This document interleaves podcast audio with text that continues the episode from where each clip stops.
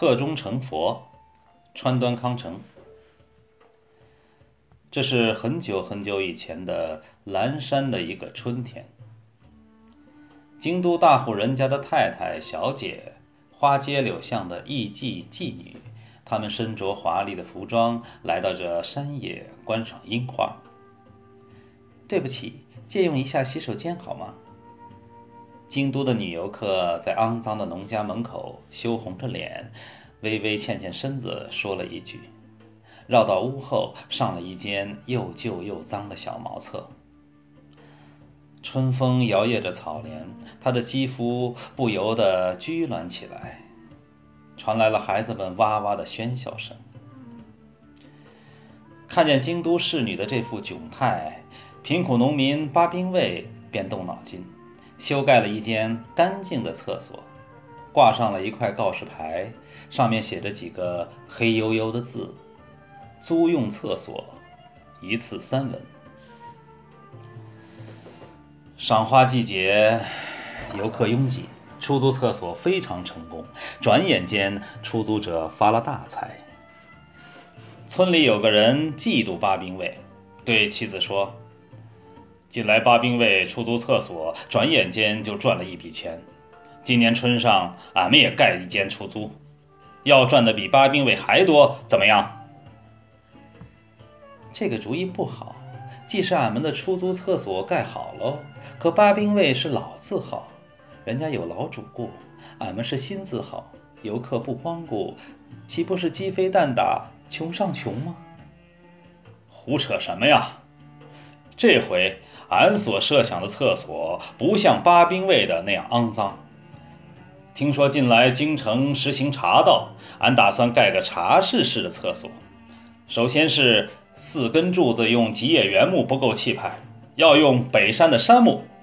天花板用香蒲草，钉上水洼形钉子，悬挂上吊锅锁链，替代使劲时候用的绳索。这主意不错吧？窗户开落地窗，踏板用榉树的如轮木，便池前挡用萨摩杉，便池四周涂黑漆。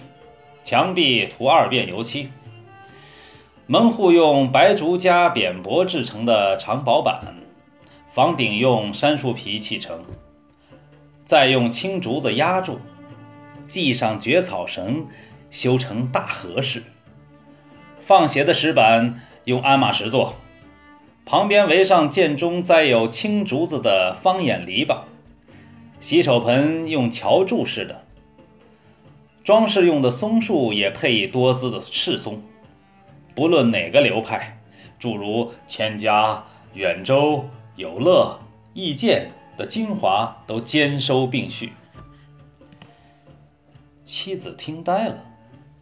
那么租费多少呢？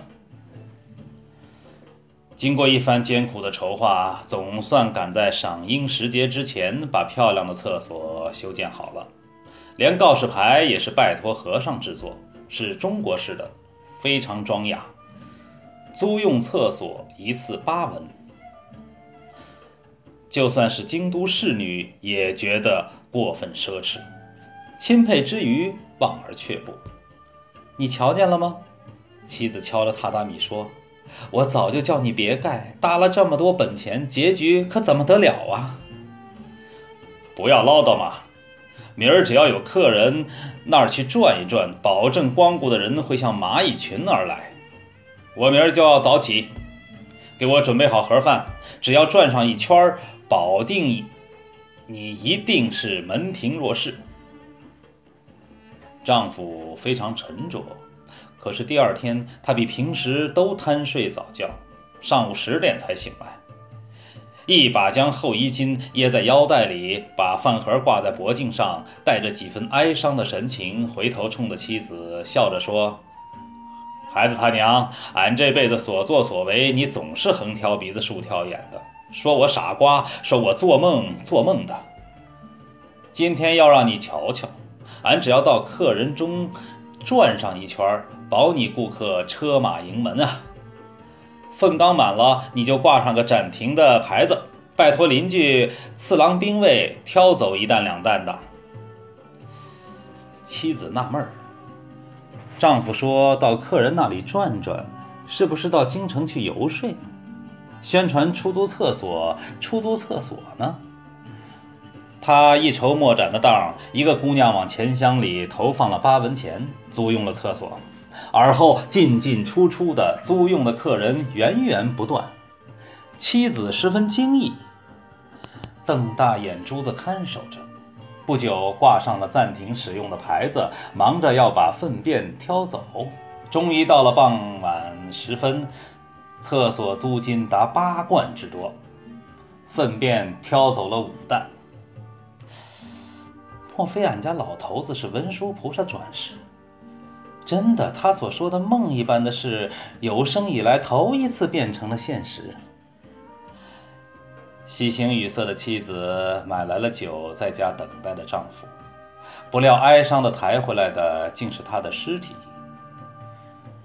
他长时间蹲在巴兵卫家的厕所里，可能是会被臭气熏死的。